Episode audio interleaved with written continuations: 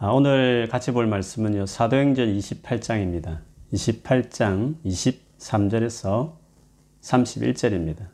제가 한 절 읽고 또 여러분 한 절 읽고 돌아가면서 보겠습니다. 23절 제가 읽고 여러분이 24절 읽고 해서 어, 23절부터 31절까지 제가 그럼 23절 먼저 읽겠습니다. 바울과 유대인들은 만날 날짜를 정했습니다.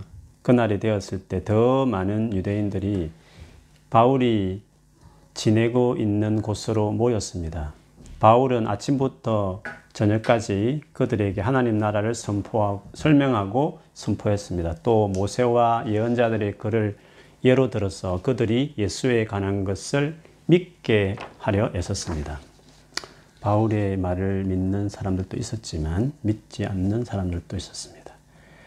그들이 이처럼 의견이 갈린 채 헤어질 때 바울이 한마디 말을 남겼습니다. 성령께서 예언자 이사야를 통해 여러분의 조상들에게 말씀하신 것은 진리입니다. 이 백성에게 가서 말하여라. 너희가 듣기는 들어도 깨닫지 못하고 보기는 보아도 알지 못할 것이다. 이 백성의 마음이 무디어졌고 귀로는 듣지 못하며 눈은 감겼다. 이는 그들이 눈을 보고 귀로 듣고 마음으로 깨닫고 내게 돌아와 고침을 받지 못하게 하려는 것이다. 그러므로 여러분은 하나님의 이 구원이 이방인들에게도 전파되었다는 것을 알아야 합니다. 그들은 들을 것입니다. 바울은 자기 집에서 꼬박 2년을 지내면서 자기를 찾아오는 사람들을 다 맞이하였습니다. 그는 담대하게 그리고 아무런 방해도 받지 않고 하나님의 나라를 전하고 주 예수의 간에 가르쳤습니다. 아멘. 우리 자기 자신에게 또 옆에 가족이 계시면 서로에게 이야기하십시다. 하나님 우리가 아버지가 되시니 걱정하지 맙시다. 하나님 우리 아버지가 되시니 걱정하지 맙시다. 아멘.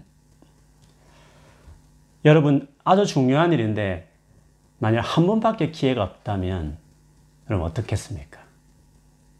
딱 한 번밖에 기회가 없다면 아마 그 한 번의 기회를 위해서 우리가 최선을 아마 다할 겁니다. 그리고 정말 자기 삶을 신중하게 그 하나를 위해서 어, 해야 될 것도 안 하고 절제하면서 아주 자기 삶을 잘 매니지하면서 달려갈 것입니다. 중요한 시험이 딱 이번 한 번밖에 없다면 어떻게 하겠습니까, 여러분? 그리고 정말 가고 싶은 직장인데 그 직장에 이것이 마지막 인터뷰라고 한다면 여러분 어떻겠습니까? 아무리 하고 싶은 여러 가지 일이 있어도 그것이 정말 중요하고 한 번밖에 없다면 아쉽지만 정말 내가 하고 싶은 일도 많이 있겠지만 그 한 가지에 여러분 집중해서 달려가지 않겠습니까? 최선을 다하지 않겠습니까? 다른 것이 할 수 없어도 다른 것을 내가 미처 누리지 못해도 그 중요한 한 가지만을 위해서 우리는 포기하면서 달려가는 삶을 살 것입니다. 여러분, 우리가 사실임에도 불구하고 잊고 있는 사실이 하나 있죠. 인생은 딱 한 번밖에 없습니다. 우리의 인생은요, 딱 한 번 있습니다. 24시간은 계속 반복되지만 지금도 지나가고 있는 오늘이라는 이 하루는 우리 전생에 딱 한 번밖에 없는 겁니다. 그런 점에서 그 무엇보다 중요한 우리 한 번밖에 없는 우리 인생을 무엇을 위해서 살까? 어떻게 살아가는 것이 가장 정말 성공하는 잘 살았다고 말하는 삶일까? 여러분 이거 생각을 해봐야 되지 않겠습니까? 그래서 오늘은 바울의 마지막 어떻게 보면 성경에 기록되어 있는 마지막 그 전기와 같은 사도행전을 마무리하면서 그의 생애를 좀 돌아보고 그를 통해서 가장 모범적인 그를 통해서 우리는 어떻게 살아야 되는지를 좀 살피면서 그분만한 수준에 우리가 아직은 이룰 수 없지만 결국에는 나도 저렇게 가야지. 그래서 확실한 인생의 방향성을 좀 돌아보고 정하는 시간이었으면 좋겠습니다. 바울도 개인적으로 그렇게 했습니다. 나를 본받아라.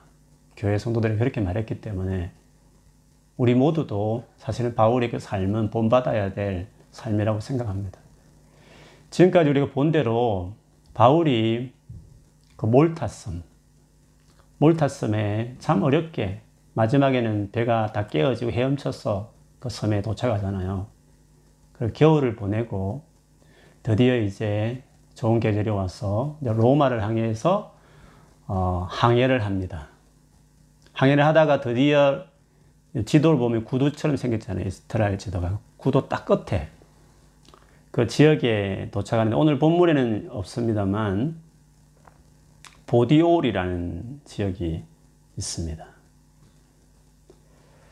어, 로마에서 본다면 한 240km, 로마라는 수도부터 내려오면 240km 어, 정도 떨어진 지역인데 여기서부터 이제는 배가 아닌 육로로 이렇게 어, 올라가게 되죠. 근데 그 보디올이라는 지역에서요, 성도들을 만납니다. 참 신기하죠? 바울이 어떻게 보면 이방 선교가 처음 하듯이 하신 분인데, 로마 처음 왔는데, 그 전에 여기 이방, 믿는 사람이 있었다는 것이 신기하지 않습니까? 그래서 오순절 날 아마 성령 받을 때, 그때 로마에 온 사람이 있었으니까, 뭐 그분들이 가서 전도할 수도 있고 아니면 바울이 아시아에 복음 전할 때 뭐 듣고 간 사람도 있을 수 있고 그렇지만 어쨌든 그게 바울이 직접적으로 그렇게 왕성하게 복음을 전하지 않, 않았는데도 불구하고 로마에 거기 성도가 있었다는 게 참 신기하죠. 거기서 일주일을 보내게 되고요. 그 다음에 이제 로마를 향해서 좀 더 올라가게 되는데 오늘 성경에 나와 있자면 앞비오 광장이라고 있습니다. 어, 그 광장도 로마로부터 한 70km 정도 떨어져 있습니다. 거기 있는 성도들이 아니라 로마에 있는 성도들이 바울이 밑에서 올라오는 소식을 듣고 거기서부터 막 내려온 거예요. 70km를. 내려와서 바울을 정말 환영했습니다. 그 다음에 거기서부터 조금 더 이제 올라갔어요.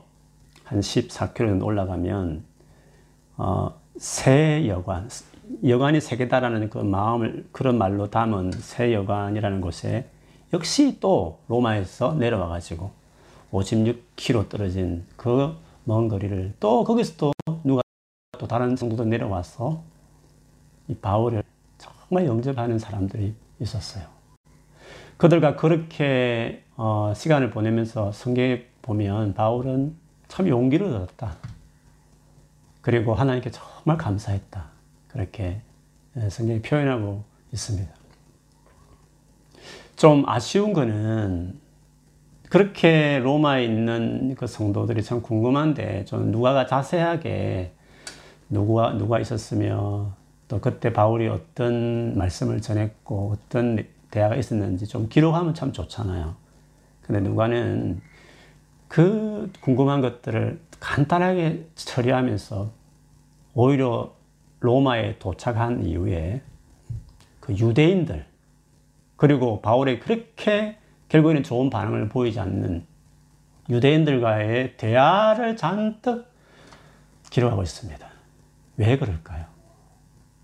왜 누가는 그 내용을 중요하게 기록하고 있을까요? 바울이 로마에 도착하자마자 사흘 후에 그 로마에 있는 유대 지도자들을 아, 다 불렀습니다. 여러분 도착한 지 사흘이라는 것은 뭐 길지 않습니다. 그리고 바울이 도착하자마자 감옥에 바로 들어간 것이 아니라 자기 집에 감금되었기 때문에 자기 집을 구해야 했습니다. 그리고 그 원어들을 자세히 보면 그 집에 살면서 자기가 그 우리랑 월세죠. 월세를 자기가 마련해서 그 집에 살면서 집에서 일을 했던 거죠. 천막 원래 짓던 그 일을 하면서 생활비를 벌고 그 집세도 내고 또 뭐 먹는 것도 해결하고 또 손님들이 많이 왔기 때문에 그 손님 접대도 하고 이런 것들을 친히 거기 있으면서 다 했습니다. 그렇게 보면 그 집 구하는 걸 뭐 3일 만에 구하고 거기에 이제 지도자를 불렀으니까 그 3일이라는 것은 진짜 짧은 기간이고 그 3일 동안에 최선을 다해서 집을 빨리 구하고 유대인 지도자들을 모았는데 그걸 그렇게 바울이 간절하게 바랬다 하는 것을 우리가 알 수 있는 겁니다. 그래서 그들을 모아놓고 바울이 어떻게 자기가 여기 왔는지 오해될 수 있는 것들에 대해서 자세하게 그대로 잘 정리합니다. 변호하고요. 아, 그리고 그들이 참 호의적으로 반응을 보이는 걸 더, 들어요. 그 다음에 이제 다른 날짜, 그 로마에 살고 있는 많은 유대인, 올 수 있는 유대인들을 다 초청해서 공적인 어떤 더 많은 유대인들이 모이는 또 다른 한 날을 정하게 돼요. 그래, 그 정한 날에 이제 모여서 바울이 어떻게 했나. 그게 이제 오늘 본문의 내용이라고 볼 수 있습니다. 오늘 내용을 보면요. 바울은 아침부터 저녁까지 어, 말씀을 가르쳤습니다. 그 말씀의 주제는 두 가지입니다. 뭐 이것도 이야기하면 좀 할 수 있는 주제이긴 한데 하나님 나라에 대해서 선포했습니다. 음, 하나님 나라는 선포되어지죠. 그 다음에 구약 성경을 유대인의 관점을 본다면 두 개로 나눌 수 있습니다. 유대인들은 역사서가 없지 않습니까? 우리가 말하는 역사서는 선지서에 들어가거든요. 유대인들에게는.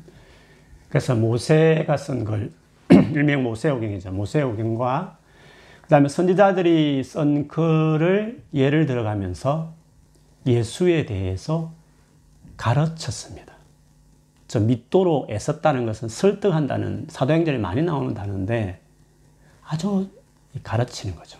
전도는요, 선포와 가르침이 있는데 역시 예수에 관해서 자세하게 예를 들어가면서 풀어서 설명하면서 정말 예수를 우리가 기다렸던 메시아임을 믿게 하는 그 일을 온종일 어, 저녁까지 바울이 그 일을 했습니다. 그랬더니 어떤 사람은 믿겠다는 반응을 보이는 사람이 있어서 여기 믿는다는 것은 우리가 말한 진짜 믿는 걸 말하기보다는 정말 긍정적 으로 일리가 는 정도의. 아, 그 반면에 어떤 사람들은 어, 믿지 않는 드린다는 그리고 메시아가 고난받아서 죽는다는 이 부분을 유대인들이 참 받아들이기 힘든 일인데 바울이 최선을 다해 설명했지만 역시 그거를 도무지 받아들일 수 없었고 아, 그래서 그 복음 받아들이기를 거절하는 끝에 가면 그 유대인들 사이에 큰 논쟁이 있었던 것처럼 그 기록돼 빠진 그 사본을 다른 사본에 보면 기록됐는데 그 논쟁을 했다 이런 내용이 있습니다. 그 정도로 이첫 기대했던 유대인들과 만남에 대해서 바울은 또다시 그 완고한 유대인들의 모습을 재확인하게 되죠. 그래서 그가 이사야 6, 6장에 있는 9절, 10절 말씀을 인용해요. 이것도 예수님도 인용하기도 하셨어요. 그 말씀의 요지는 이사야 예언가가 선지자가 활동할 시기에 그 이스라엘 백성들이 되게 완고했습니다. 그래서 하나님께서 이사야에게 네가 복음을 내 메시지를 전하지만 저들이 잘 듣지 않을 거다. 그래서 너무 완고하기 때문에 들어도 보아도 깨닫지 못하고 결국에는 어, 저들은 어, 멸망의 길로 간다 이런 지지셨습니다. 일부러 하나님이 뭐 가리거나 뭐 못 깨닫거나 뭐 하나님 그럴 이유가 있습니까? 멀쩡한 사람을 우리가 불순종의 길을 계속 고집하면 주님은 깨달을 수 있는 그 여지의 길을 더 차단하는 거죠. 충분한 기회를 주고 그렇게 하지 않으면. 예수님도 사실 공생애 때 충분하게 하셨지만 거부했을 때 그들이 이제 잘 알아들을 수 없는 비유를 드시면서 그때 이 말씀을 동일하게 인용하셨죠. 그러면서 너희들이 이사야 시대에 불신하는 백성과 똑같다. 그래서 하나님께서 이 구원을 너희가 아닌 이방인에게 전파되게 했고 그 이방인들 이 복음을 들을 것이다. 다시 그 말을 그 모임을 마쳐요. 음, 바울은 어떻게 보면 정말 동족을 사랑했던 사람인데 어디 가든지 자기를 핍박했던 사람이지만 항상 그 동족을 정말 구원하려고 했었죠. 로마 유대인들은 아주 젠틀했습니다. 처음 맞이할 때 보면 큰 기대를 했지만 역시 유대인들은 계속 어, 바울의 복음을 받아들이지 않았죠. 한편으로는 실망스럽고 위축될 만도 한데 근데 놀라운 것은 오늘 사도행전 마지막 두 절은요. 이렇게 끝납니다. 바울은 자기 셋집에서 꼬박 2년을 지내면서 자기를 찾아오는 사람들을 다 맞이하였습니다. 그는 담대하게 그리고 아무런 방해도 받지 않고 하나님 나라를 전하고 주 예수 그리스도에 관해 가르쳤습니다. 이렇게 이야기했습니다. 어, 여기 우리 한글 성경에는 뭐 이렇게 되어 있죠. 원어를 보면 어, 부사 두 개로 마칩니다. 그 부사 두 개는 오늘 우리 성경에는 이렇게 번역을 했습니다. 담대하게 그리고 아무런 방해도 받지 않고 이렇게 번역했습니다. 어, 잘 살린 번역인데 이 부사로 끝냅니다. 그러니까 이런 거죠. 바울은 하나님 나라를 전하고 주 예수 그리스도에 가르쳤습니다. 담대하게 그리고 아무런 방해도 받지 않고 이렇게 끝나는 거죠. 여운이 있지 않습니까? 사도행전의 마지막 마지막에 두 단어는 담대하게 아무런 방해도 받지 않고 그런 단어로 끝났습니다. 담대하게라는 이 말 속에서 보면 여러 가지 단어가 합쳐져서 이렇게 번역했는데요. 꺼리낌 없이, 기탄 없이, 숨기지 않고, 애매모호하게 하지 않고 분명하게 뭐 이런 의미를 다 담고 있습니다. 재수의 몸에 있음에도 불구하고 그리고 경제적으로 자기가 돈을 벌어가면서 생계를 자기가 책임지면서까지 참 힘들게 그렇게 살아가고 있는 그 상황 가운데서도 그는 위축되지 않고 그 힘든 상황에 대해서 한탄하지 않고 오히려 담대하게 어, 클리어하게 복음을 전했다라고 말했습니다. 뿐만 아니라 누구도 방해하지 않았다고 말했습니다. 비록 바울이 그 당시에 강건대에 있을 때 표현들을 뭐 우리 본문은 안 되지만 20절 같은 데 보면 사슬에 매여 이런 표현을 썼거든요. 사슬에 매인 채로 즉 강건대에 있었지만 로마 군인이 네 명이 이렇게 하루 동안 로테이션 되면서 그 한 명이 꼭 바울과 쇠사슬 이렇게 묶인 채로 같이 있었던 것 같아요. 그렇게 철저한 로마 정부의 감시하에 있었지만 그는 그 복음을 전할 때 정말 방해받지 않고 자유롭게 로마에서 복음을 전했다. 2년 동안. 놀랍죠?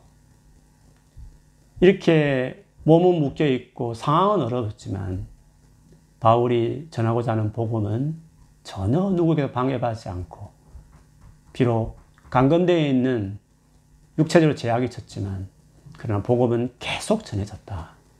그래서 얼마 있지 않다가 네로가 그 화재가 일어났을 때 그거를 뒤집어 씌운 원인자라고 하는 사람이 기독교인이었지 않습니까? 그만큼 기독교가 로마에 황제도 알 만큼 알려졌던 걸 보면 그 바울이 2년 동안 있으면서 얼마나 복음을 전했는지 그걸 우리가 알 수 있습니다.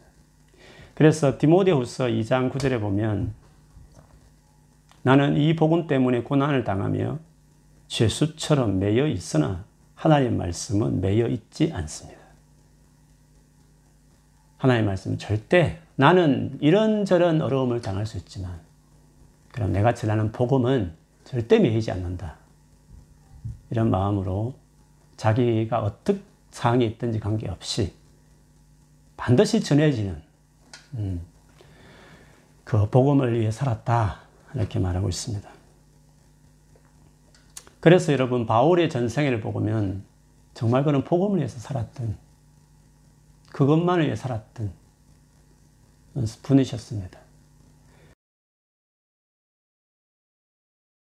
나 보면 AD 한 32년 이렇게 이야기합니다. 물론 연도가 한 2, 3, 2년 정도는 저는 차이가 있습니다. 근데 그분이 순교한 것을 어떤 분은 64년에서 길게는 68년까지 잡는 분이 있어요. 그러면 한 예수 믿은 지 32년에서 36년 정도 되는 거죠. 30여간 정도를 이제 그리스도인으로 살았는데 그가 다메섹이라는 그 도시로 수도를 향해서 거기 숨어 있는 그리스도인들을 잡았어 이제 감옥에 넣고 죽이려고 거기까지 이제 가잖아요. 가는 도중에 이제 부활하신 예수님을 만나게 되죠. 그렇게 회심한 이후에 바울은 어떻게 살았나? 그 바울의 생애를 어, 한번 살펴보면요. 어떤 분은 이렇게 이야기합니다. 갈라디아스 같은 걸 근거해서 아라비아 광야에 갔다. 이런 3년간, 3년 후에 다시 돌아왔다. 이런 표현들을 종합해서 아, 바울이 3년간 예수님처럼 광야에서 어, 혼자 그간에 배웠던 지식들을 정리하면서 나름대로 복음에 대해서 준비하는 시간을 보냈다. 이렇게들 이야기합니다.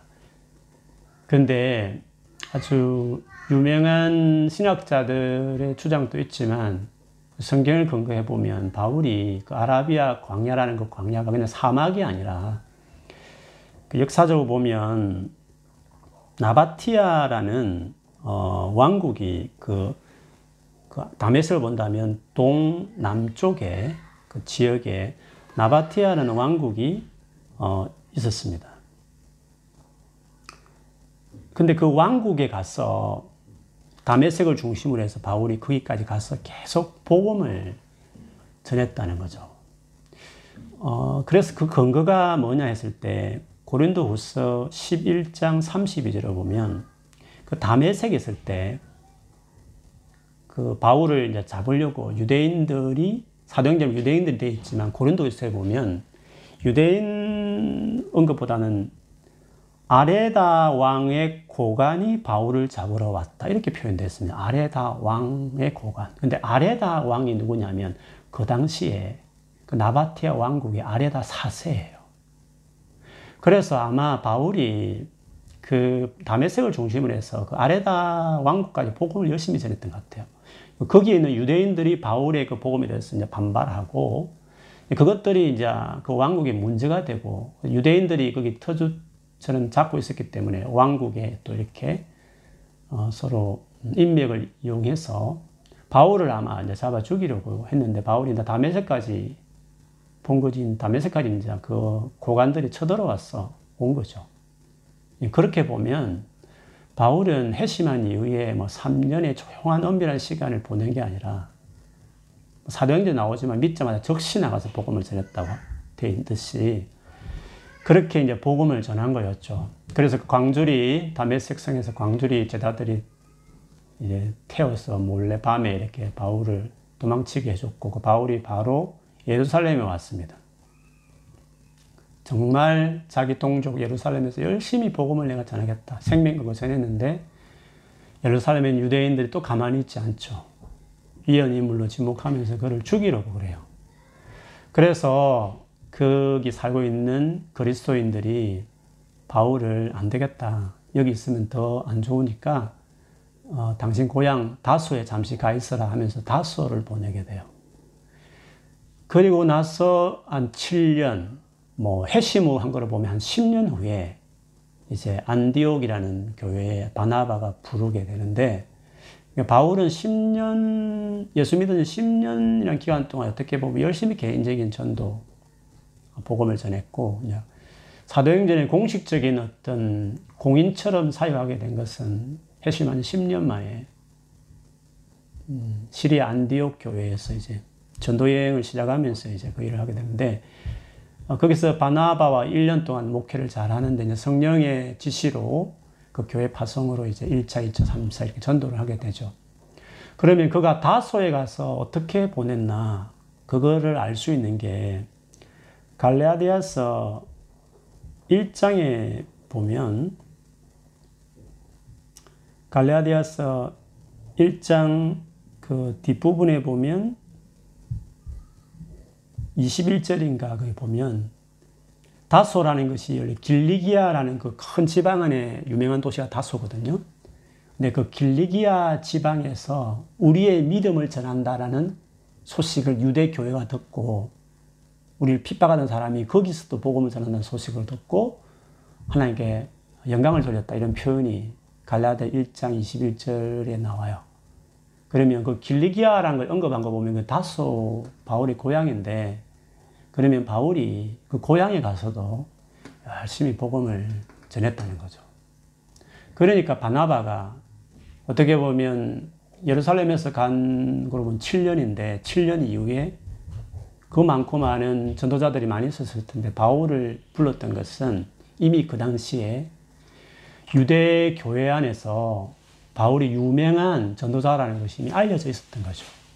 그래서 바울을 불러서 안디옥에서 이제 목회를 하게 된 것이었어요. 그리고 이제 1차, 2차, 3차 전도를 예, 출발합니다. 근데 3차 전도를 에베소라는 아시아에서 아주 큰 대도시에서 이제 복음을 3년이라는 기간을 머물면서 하게 되는데 그때 바울이 그거를 이제 마지막 이 근방 아시아나 유럽 근방에는 복음을 다 전해 간다고 생각했는지 내가 로마도 보아야 하리라라는 자기 포부를 말해요. 자기 바램을 이야기합니다. 그리고 그 에베소에서 이제 이전 전도 지역인 마게도냐, 뭐 아가야를 돌면서 그 아가야라는 지역, 고린도라는 지역이 있는데 거기서 겨울을 3개월 보내면서 로마서를 씁니다. 로마서 1장에 가보면 바울이 로마를 가고 싶어 하는 그의 간절한 마음을 그 로마에 있는 성도들에게 써요. 내가 여러 차례 너희에게 가고 싶어 했다. 근데 이게 막혀서 잘 못 갔다. 주님이 많이 뜨시면 그 뜻 가운데서 내가 너희 아, 나아가기를 원한다. 기도한다. 이런 이야기를 합니다. 그렇게 해서 이제 3차 전도 끝내고 이제 예루살렘 항에 가는데 그 가는 도중에 많은 성도들이 특별히 예언 은사 가진 예언가들 선지자들이 바울이 예루살렘 가면 안 된다고 말했습니다. 가면 환란 당하고 생명이 위험하다고 하면서 이런 식의 여러 가지 불길한 그 예언을 하게 돼요. 근데 바울은 그거를 뒤로 하고 예루살렘을 고집하죠. 그 이유는 어, 이방 교회들이 예루살렘 교회가 이제 흉년이 들어가지고 그 교회를 돕기 위해서 구제 헌금을 어려운 가운데 또 모았어요. 고린도 전후서 보면 그 헌금을 모으라는 바울이 마게도냐 교회에 헌금 모으는 그것들을 이야기하면서 고린도 교회에 부탁한 구절들이 많거든요.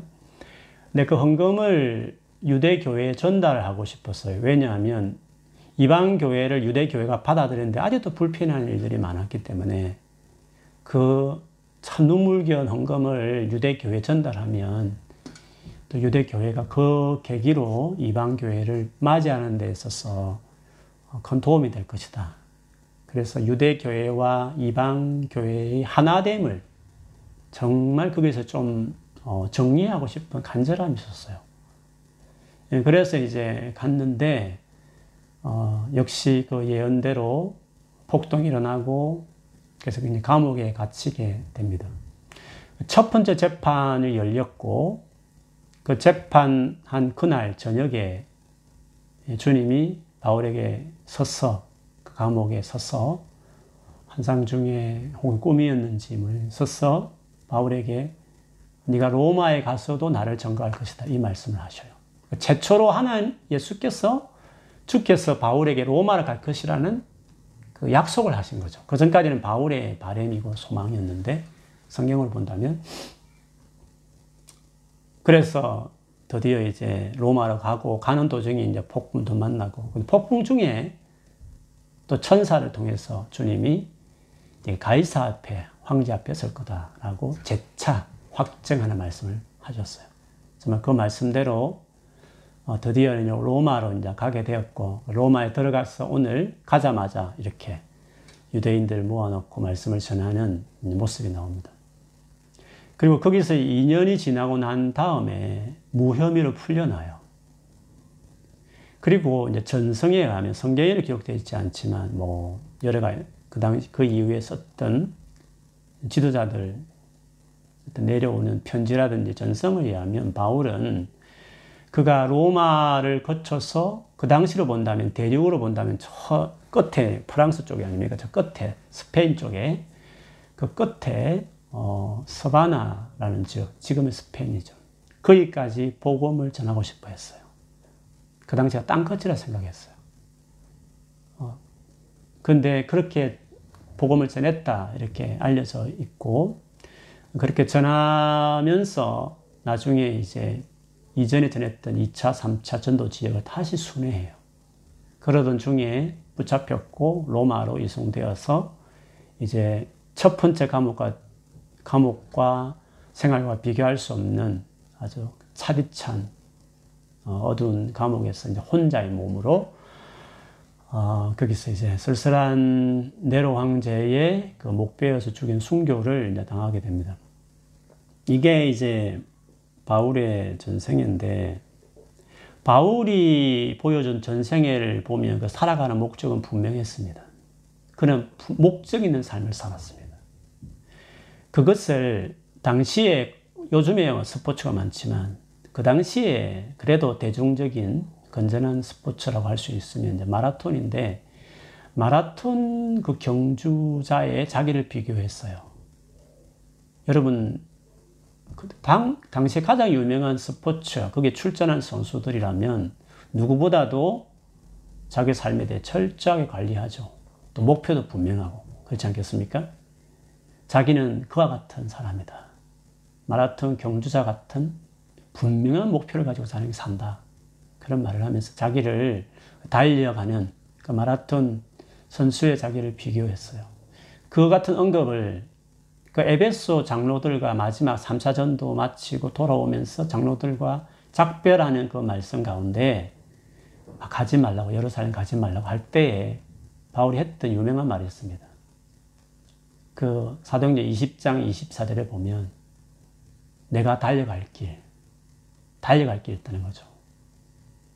나는 마라톤 선수가 그 결승점을 보면서 그 한 가지 목표를 향해서 달려가듯이 돌아보지 않고 가다가 힘들고 어렵지만 어, 누구보다도 그 목표를 분명히 정하고 그 목표에 이를 때까지 계속 멈춰서 달려가는 그 선수처럼 나의 달려갈 길, 내가 달려갈 길이 있다는 것입니다. 그것은 주 예수 그리스도께 받은 사명, 하나님의 그 은혜의 그 복음을 증거하는 것을 마치는 것이다. finish, 그걸 마치는 것. 이 일을 위해서 나는 내 생명을 조금 더 귀한 것으로 여기지 않는다. 그런 고백을 했죠. 그래서 그가 달려간다. 마라톤 선수에게 그 결성점 같은 목표는 그에게 있어서는 주님이 주셨던 그 사명, 하나님의 은혜의 복음을 증거하는 것이었다. 바울은 그렇게 스스로 딱 정의했습니다. 근데 여러분, 이 달려간다는 말을 바울이 죽기 전에 또 한 번 이야기해요. 디모데우스, 그가 죽기 전에 순교 직전에 썼던 마지막 책, 서신. 그 4장, 제일 마지막 장에 보면 어, 디모데에게 그 말을 하죠. 이스라엘 그 성전에 드렸던 마지막 그 제사 순서, 뭐, 재물 태우고 뭐 이렇게 다 하죠. 그 중에 제일 마지막 있게 포도즙을 붓는 그게 있습니다. 그것에 자기를 비교해. 내가 이제는 세상을 떠날 때가 됐다. 마치 마지막 붙는 그 제사 순서처럼, 관제처럼. 그러면서 그가 어, 자기가 지금까지 어떻게 했는지에 대한 세 가지 모습으로 말해요. 믿음을 지키고, 또 선한 싸움을 싸우고, 이런 말을 하는데, 그 중에 또 하나, 달려갈 길을 다 달렸다. 이렇게 말을 해요.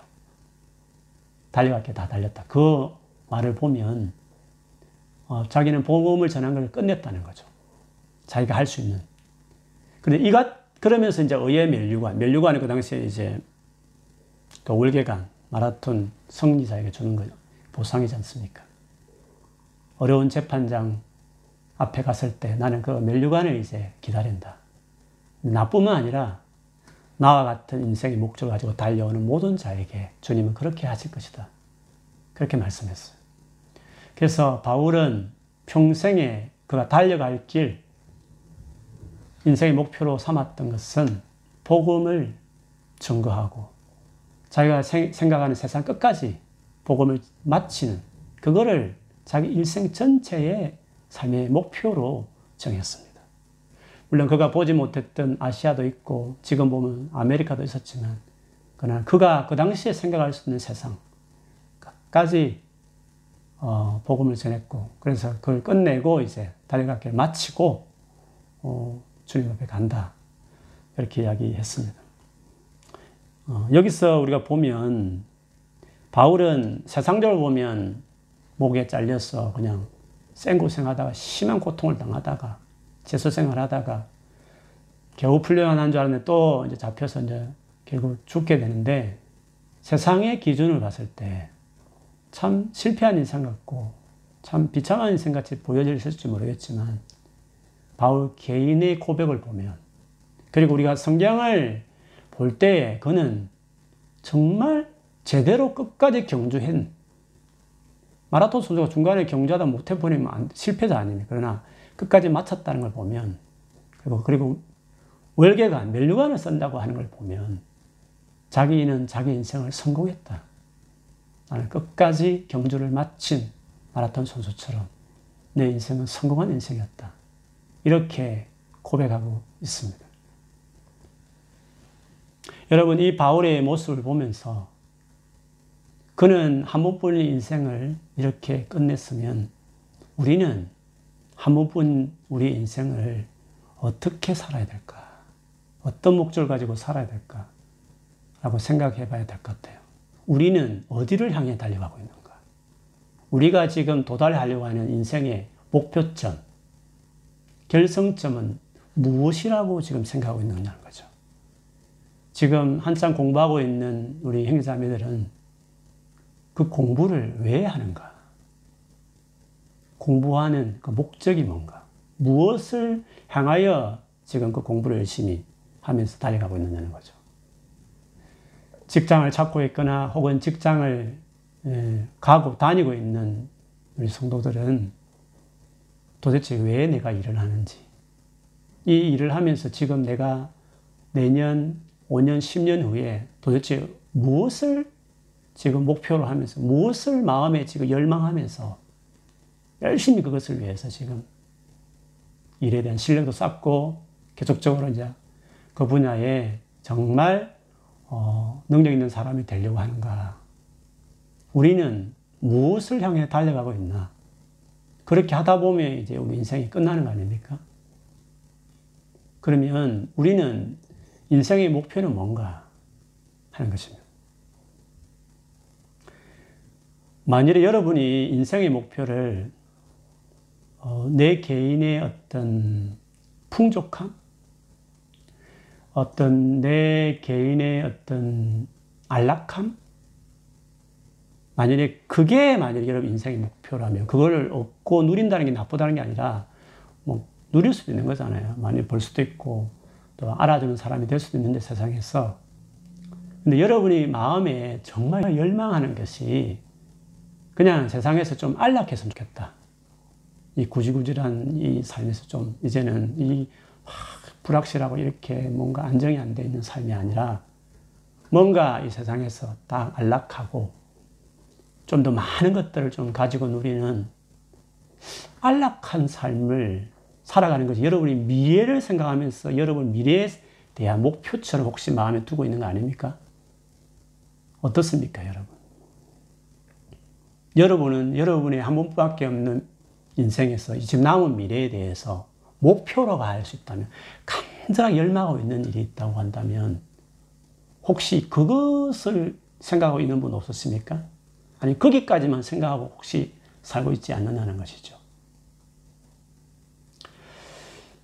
예수님이 그, 이 바울처럼 참 바울의 마지막 생애와 예수님의 인생 비슷해요. 누가는 아마 바울을 그렇게 그리려고 했는지도 잘 모르겠어요. 예수님도 이제 예루살렘에 이제 바울처럼 이렇게 잡혀갈 거다. 내가 가면 고난받고 죽는다. 이런 예언들을 제자들에게 해요. 그때 우리가 잘 알때 베드로가 막 어, 항의하잖아요. 아니 메시아가 죽는다는 말이 없는데 무슨 말을 하냐고. 그때 예수님이 하신 말씀이 있었어요. 두 가지 삶이 있다고 이야기했어요. 너는 하나님의 일을 생각하지 않고 사람의 일을 생각한다. 이렇게 말씀하셨어요. 하나님의 일을 생각하지 않고 사람의 일을 생각, 일을 생각한다. 그 요한복음에도 보면 6장에 보면 그 광야에서 그 떡으로 많은 사람을 먹인 다음에 사람이 모여들었을 때 그들을 향해서 다시 말씀했어요. 썩어질 것을 위해서 일하지 말고 썩어지지 아니할 일이 있다 하면서 그것을 위해서 하라고 말씀하셨어요. 그러면서 그것은 나를 믿는 것이다 이랬어. 예수를 믿는 것, 예수를 믿게 하는 것이 복음을 나누고 전가하는 그것이 썩어지지 아니할 일, 하나님 일이라는 것이죠.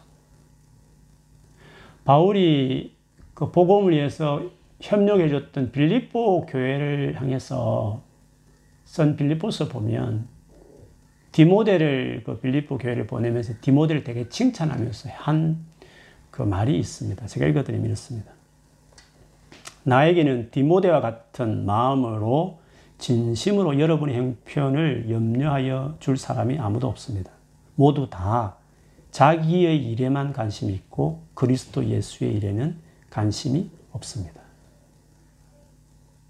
자기 일에만 관심이 있고 그리스도 예수의 일에는 관심이 없다. 모든 사람들이 그렇게 바울도 이야기했습니다. 여러분 예수님이 마태복음 24장에 재림에 관련된 이야기를 하셨잖아요. 그리고 25장부터 26장까지 보면 두 장에 걸쳐서 예수님이 재림에 대한 말씀을 하셨으니까 재림을 기다리는 성도들이 어, 재림이라는 마지막 그 우리 인생의 끝, 세상의 끝을 향해서 끝을 보고 살아가는 사람들이 어떻게 살아야 되는가를 세 가지 비유로 설명해요. 그게 다 연속성이 있습니다. 근데 그 중에 여러분이 너무 잘 아는 달란트 비유를 한번 생각해 보십시오. 그 주인이 먼 나라로 갔습니다. 마치 예수님이 이 땅에 오셔서 재림하시기까지 성천하신 것과 비슷한 거죠. 그러면서 자기의 전 재산, 그 주인이 전 재산, 주님의 것이, 그 주인의 것입니다. 그 주인의 것, 주인의 것, 주인의 일이죠.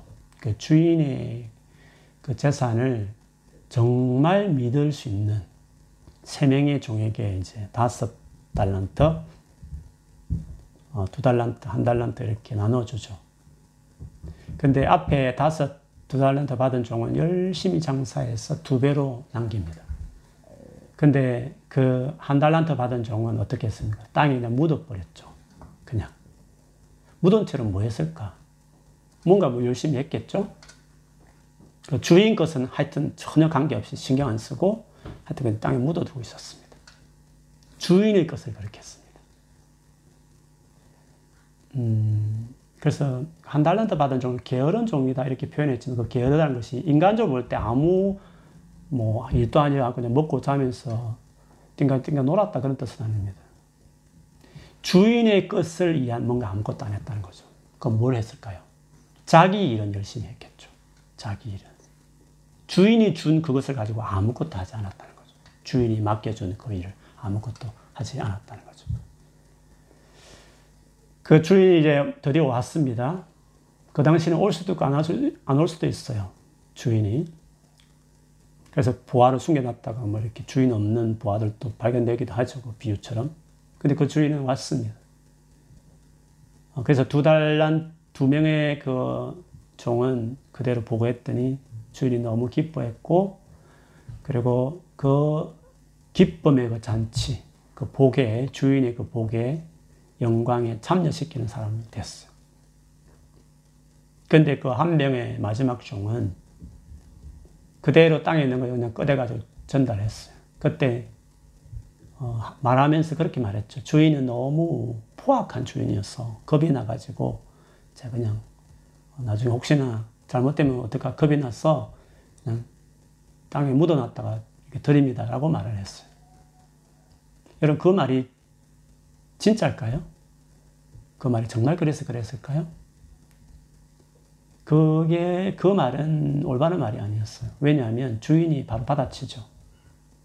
그래서 종이 아무 말 못했어요.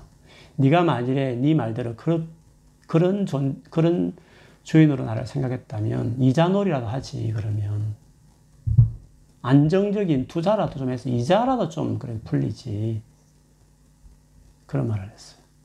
그러면 그 종은 이자라도 받을 수 있는 것인데 불구하고 아무것도 안 하고 묻어둔 이유가 뭘까요? 관심이 없었다는 겁니다.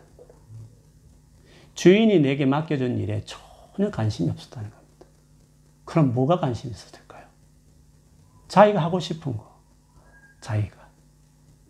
주인은 지금 멀리 갔고, 뭐, 육신을 보면 접촉하는 거 아니니까, 그냥 자기가, 지금 현재, 자기가 땡기고, 이 세상에서 하고 싶고, 주인과 관계없이 남들이 막 중요하게 생각하는 그런 많은 것들, 자기도 그냥, 그거 열심히, 자기 일을 열심히 했겠죠. 그런 점에서 게으른 사람 아니고, 뭐 어쩌면 세상에서 스티븐 잡스처럼 성공할 수 있는 사람일 수도 있어요. 그런데 문제는 주인이 맡긴 그것에 대해 전혀 아무것도 하지 않았다는 것입니다. 여러분, 이게 마지막 재림을 기다리는 사람들이 해야 될 일에 대한 어, 대해서 그거 맡긴 그 일을 해야 된다. 그거를 강조하기 위해서 달란트 비유를 들었는데 물론 뭐 재능을 잘 사용하라 섞이지 말 그런 뜻 아닙니다. 안 믿는 사람 중에서 우리보다 훨씬 재능을 잘 사용한 사람 얼마나 많은데 그럼 다그 달란트 비유해서 다섯 달란트 받은 사람입니까? 자기 재능을 섞이지 말잘 사용하라. 그런 식으로 그 비유를 쓰면 안 됩니다. 뭐 자기 개발하라는 식의 그, 그거 하려고 그 비유를 쓰면 안 되죠. 주인이 맡긴 것을 해야 되는 겁니다. 주인의 것을 해야 되는 것입니다. 그것에 열심히 해도 그것에 열심히 해야 된다고 말하는 거죠. 여러분, 그 일이 뭘까요? 그 일이. 그거는 오늘 바울이 말했던 겁니다. 하나님 나라를 선포하고 통치, 그리고 그 나라를 들어가고 이루기 위해서 제일 중요한 그 일을 오신 예수 그리스도를 가르치는 겁니다. 자세하게 설명하는 겁니다. 그래서 그 예수를 믿고 그 하나님 나라를 들어가고 그 하나님 나라를 역시 이 땅에 이루기 위해서 자기 삶을 던지도록 하기 위해서 하는 그 일, 그게 달란트입니다. 그게 달란트를, 그 일을 하는 사람은 달란트를 가지고 열심히 장사하는 자이지만 그거는 전혀 관계없이 그냥 세상에서 말하는 남들이 다 뭔가를 바라고 있는 것들만 열심히 최선을 다해 살았다. 그러면 한 달란트 받은 종합 같은 것입니다.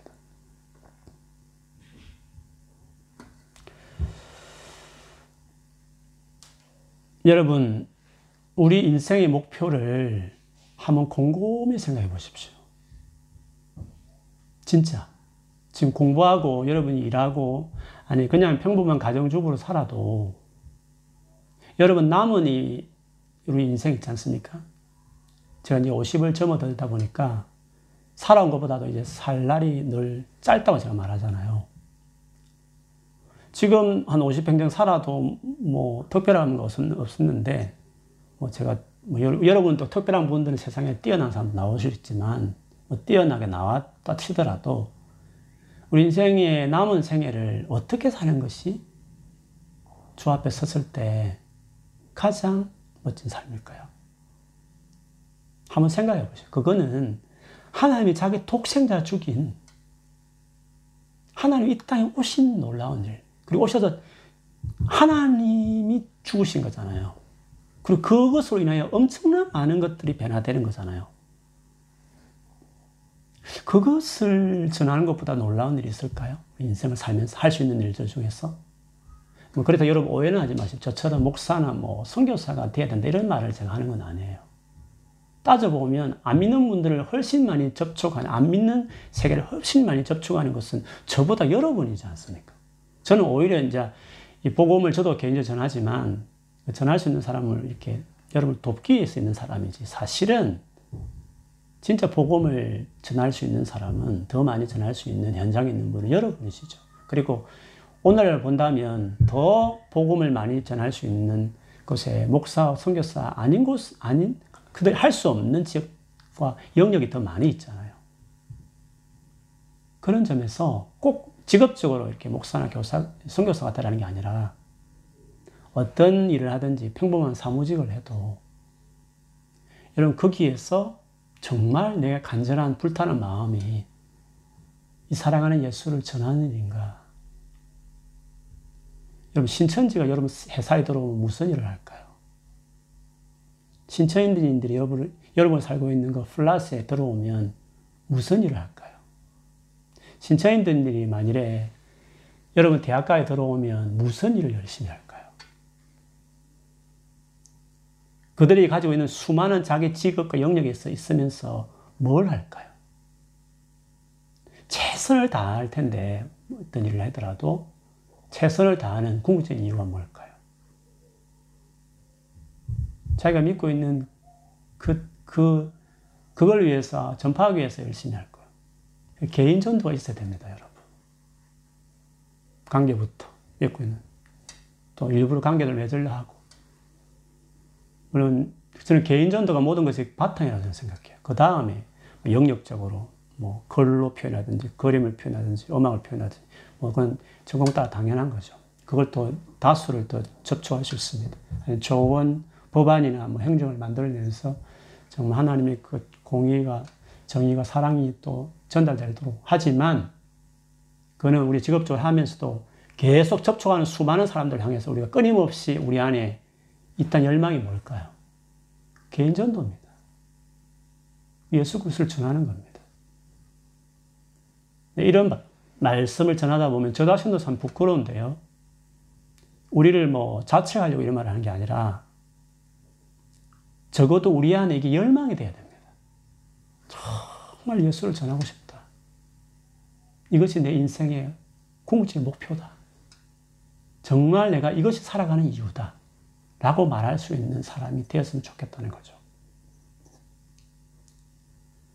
어, 이게 왜 중요하냐면, 여러분, 이것이 목표가 되지 않으면 어떤 문제가 생기느냐 하면, 이 세상 살아가면서 삶이 힘들어요. 왜냐하면 하나님이요, 우리 인생을 편안하게, 풍족하게 살아가는 목적으로 우리 인생을 인도하지 않기 때문에 그렇습니다. 물론 불쌍해서 뭐 이렇게 직장 갈 때라든지 이렇게 뭐 우리 필요를 채워주는 은혜도 분명히 있습니다. 그런데 하나님이 그것을 궁극적인 목표로 두지 않아요. 천국 가면 영원히 그, 그런 삶을 살 텐데, 이 땅에서 그것을 채우는 게 목적일까요? 아닙니다. 그 영원한 나라에 그 놀라운 하나님과 관계 맺고 살아가는 그것을 하도록 하기 위해서 필요하면 직장도 또 우리의 뭐 아버지로서 자녀를 돌보는 은혜도 베푸는 것도 당연합니다. 궁극적인 하나님의 마음, 우리 인생을 만일에 지금도 살려주시고 앞으로 남은 몇십 년을 두시는 가장 큰 이유가 있다면 이 복음을 전하는 일을 위해서 우리 인생을 그 방향으로 우리 인생을 인도하실 거예요. 그렇기 때문에 세상적으로 때로는 우리가 불확실하고 바울처럼 무슨 일이 일어날지 모르는 일도 만날 수 있고 또 이게 재수의 몸처럼 인간적으로 보면 더 안 좋은 상황에 우리가 떨어질 수 있는 거잖아요. 근데 좋은 환경, 풍족한 삶, 내가 오늘 목적을 이루는 거 이런 것으로 내 인생의 만일 성공과 어떤 행복으로 거기에 딱 그 가치관으로 내 인생을, 인생은 그런 거야. 그렇게 살아야만 은혜로운 거야. 그렇게 살아야만 내가 성공한 인생이야. 그렇게 해주는 하나님이어야 하나님이 좋으신 분이야. 만 이런 식으로 컨셉이 그렇게 되어 있다면, 예수를 믿어도 생각이 복잡할 거예요. 그래 너무 괴로울 거예요. 왜냐하면 그렇게 하나님 우리 인생을 인도하는 분이 아니시니까. 그렇게 생각하지 말고요. 오늘 바울처럼 성경의 신약이 그렇게 말하듯이 이 예수 그리스도를 전하는 삶이 인생의 목적이다. 그 관점에서 한번 자기 인생을 봐봐요. 그럼 좀 상황이 어려워도 코로나처럼 이렇게 미래가 부, 불확실해도 인간적으로 뭔가 풀리는 것은 없겠죠. 더 막혀질 수도 있는 거예요. 만약 그것이 목적이었다면 그냥 다운되겠죠. 아, 불안하고 어쩔 수 없겠죠. 그런데 복음을 전하는 것이 목적이 된다면 상적으로 뭐 감옥에 갈 수도 있고 뭐 재판 받을 수 있고 폭풍을 만날 수 있고 상황이 어려워도 뭐 그거 자체가 어려워서 힘들긴 하지만 근데 우리는 그게 인생의 목적이 아니니까 복음을 전하는 게 목적이 있으면 그 상황 상황에서도 영향력 있는 사람이 될 수 있어요. 바울이 그 마지막에 영향력인 사람이었잖아요. 딱 재수지만 재수 같지 않은 모습 있지 않습니까? 왜 그러냐 하면 달려갈 길, 인생의 목표가 달랐기 때문에 그래요. 그래서 우리 인생의 목표를 달리해야 돼요. 어떻게? 복음을 전하는 거다. 이것이 내가 살아가는 목표다. 그것이 제수의 몸으로 도움되면 제수의 몸으로 가겠죠. 제수의 몸으로. 그럼 제수의 몸으로 가는 게 실패입니까? 인간적으로 상황이 안 좋아졌으면 실패한 겁니까? 어려워졌으면 무조건 다 실패하고 우울해야 되고 불안해하고 이렇게 염려해야 되는 것입니까? 우리의 인생과 성공의 실패는 도대체 기준이 뭡니까? 기준이 복음을 전하는 것입니다. 그래서 바라기는 성령께서 도우셔서 이 하나밖에 없는 우리의 짧은 인생을 살면서 할 수만 있으면 모든 걸 동원해야 되니까 여러 분야의 최선의 실력자가 되면서 나아가야 되지만 그러나 우리 안에 더 중요한 그 열망, 갈망은 예수 그리스도를 우리를 위해서 이 땅에 오신 죽으신 이 예수 그리스도. 그리고 그분만 의지하면 값없이 선물로 다 주어지는 어마어마 이 땅에 어떠한 것 비교할 수 없는 그 놀라운 하나님의 영광을 다 누리게 하시는 이것들을 안겨줄 수 있도록 내 생애를 다 바쳐서 살아가는 거, 살고 싶어 하는 거. 그게 우리의 열망이 돼야 그게 정상 아닙니까? 내가 살아가고 못 살아가는 뒤의 문제지만 그 열망이 돼야 되지 않겠습니까? 그래서 이렇게 뭔가 길이 막힐 때, 인간적인 세상적인 길이 막힐 때 좀 답답하지만 좀 실망도 되고 불안하지만 내 인생의 목표가 뭔가 내가 진정 바라는 내 삶의 방향성은 뭔가 한번 그거를 곰곰이 한번 자기에 자문해 보십시오. 그러면 그러면 우리가 다시 그 상황 가운데서 맡긴 채로 우리의 갈망을 계속 키우면서 나아가게 될 것입니다. 여러분, 우리가 달려갈 길은 그리고 마쳤다고 말할 때 그 마침은 은혜의 복음을 전하는 데 있는 것입니다. 그렇게 저도 살고 싶습니다. 저 우리 꾸미는 교회 식구들이 다 그렇게 되었으면 좋겠습니다. 우리 교회가 그런 분명한 스매와 목적을 가르치고 세워가는 교회였으면 좋겠습니다. 그런 교회 되기를 기도하고 같이 함께 나아갔으면 좋겠습니다. 하나님 아버지, 오늘 바울의 마지막 생애 또 사도행전의 소리가 마무리하면서 정말 내가 그리스도를 본받은 것처럼 너희는 나를 본받으라 자신있게 말할 수 있었던 그 정의 고백같이 우리도 바울을 본받는 자 되기를 원합니다.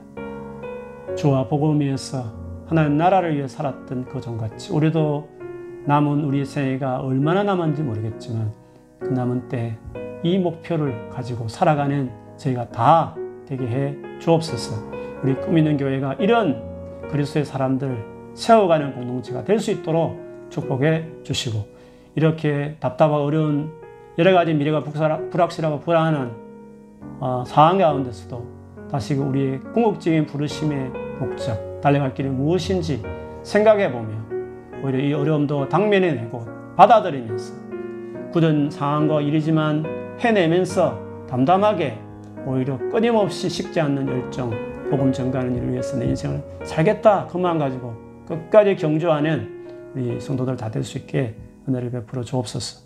오늘 또 들어지는 모든 예물과 또 기도 제목도 받으시고 이루어 주시고 축복해 주십시오. 한 주간 또 살 때 우리 성도들 축복합니다. 강건하게 하여 주시고 주여 같은 어려움을 만나도 믿는 사람답게 예수 그리스도 안에 머물고 주시는 그 은혜로 살고 예수님 알아가는 기쁨과 감격 속에 매일매일 승리하는 우리 성도들 될 수 있도록 주님 도와주십시오. 우리 성도들 부탁합니다. 하나님께 지켜주시고 주님, 주님과 더 가까이 동행하는 삶을 살아갈 수 있도록 주님 도와 주옵소서. 이제는 우리 주 예수 그리스도의 은혜와 하나님 아버지의 말로 닿을 수 없는 그 크고 놀라우신 사랑과 성령께서 임하여 우리에게 말씀하시고 또 우리와 동행하시고 인도하시는 신실한 손길이 우리에게 부르신 목적, 땅끝까지 이 복음을 전가하는 일 마치는 것을 인생의 목표로 좀 삼고 그렇게 살기 원하고 고백하는 성도들에게 지금부터 영원토록 함께할지어다. 아멘.